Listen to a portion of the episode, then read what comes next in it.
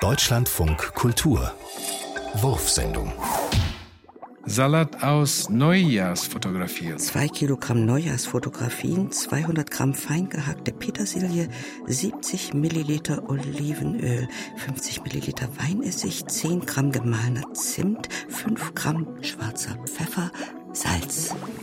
Die Neujahrsfotografien in warmem, leicht gesüßten Wasser waschen und in feine Streifen schneiden. Petersilie, Olivenöl, Weinessig, Zimt, Pfeffer und Salz hinzufügen.